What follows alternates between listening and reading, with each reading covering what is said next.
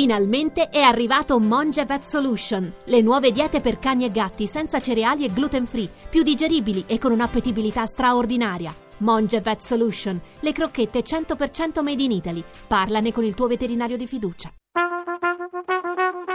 Tra poco in edicola.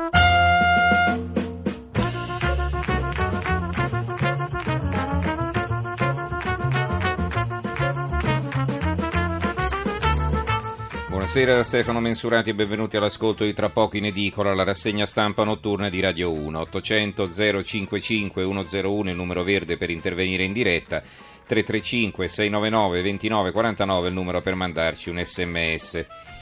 A parte la politica c'è davvero poco altro di rilevante sulle prime pagine dei giornali di martedì 27 giugno. Si parla ancora del decreto salvabanche del governo c'è la notizia arrivata in serata dell'omicidio di un giovane sardo a Londra e poi Trump, il cui bando contro gli ingressi provenienti da alcuni paesi islamici è stato parzialmente approvato dalla Corte Suprema.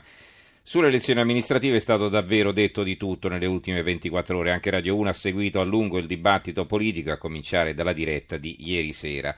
I giornali però sono ancora pieni di politica, per cui tra poco, dopo un collegamento per le ultime sul ragazzo italiano ucciso a Londra, ne parleremo ancora, analizzando però due aspetti in particolari. I, i flussi elettorali, cioè come si è determinata la svolta politica, chi ha votato chi, e il nodo delle alleanze, soprattutto nel centro-destra, che ha vinto certamente, ma che se vuole proporsi come alternativa di governo deve assolutamente superare le divisioni interne. In chiusura, attorno all'1.20, la lettura delle altre principali notizie. Oggi, lunedì, la trasmissione chiude prima. Allora, partiamo subito dall'omicidio di Londra e per saperne di più ci colleghiamo con il quotidiano La Nuova Sardegna, anche perché il ragazzo era dalla, della provincia di Nuoro. Saluto il collega Luca Roic, capo servizio della redazione Regione. Luca, buonasera.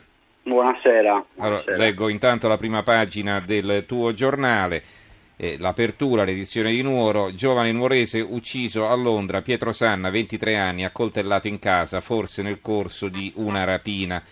Ne parla anche l'Unione Sarda che apre con questa notizia, 24enne nuorese ucciso in casa a Londra, Pietro Sanna aveva raggiunto il fratello, indagini di Scotland Yard. Allora, eh, mh, la notizia appare anche su altri quotidiani, però saltiamo per brevità, anche perché non è che emergano particolari novità dai titoli eh, che sono stati appunto messi in pagina. Allora, ricostruiscici quel che si sa intanto, prego Luca. Sì, le notizie sono ancora frammentarie, bisogna dire la verità, perché appunto in Brega Scotland Yard in Italia arrivano notizie solamente di rimbalzo. Il ragazzo, 23 anni, è stato trovato in una posta di sangue riverso, eh, ucciso da diverse coltellate. Si cerca di capire quale possa essere stata la causa. Si ipotizza una rapina, forse il ragazzo è tornato in casa, ha trovato dei ladri eh, che hanno reagito e l'hanno, l'hanno appunto ucciso.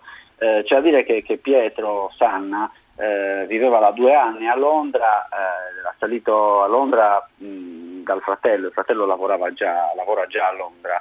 Eh, da un anno però viveva con altre persone e infatti a trovare il corpo sono stati suoi, i suoi amici eh, che hanno subito avvisato la polizia.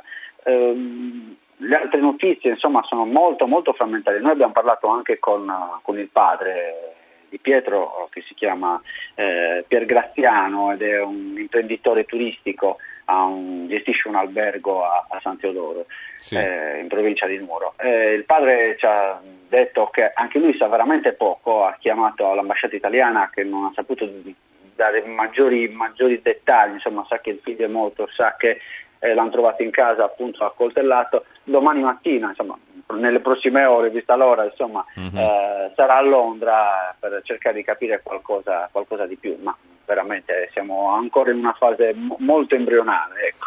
Cosa si sa del ragazzo? Cosa faceva a Londra?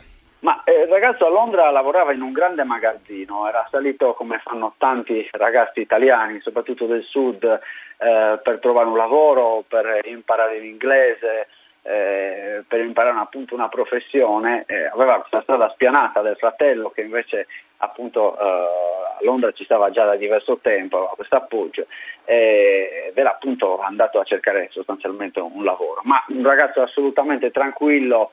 Ehm, almeno sentire gli amici e i familiari, eh, questo appunto dà, dà ancora più un tono di giallo a, a questo episodio. Ecco.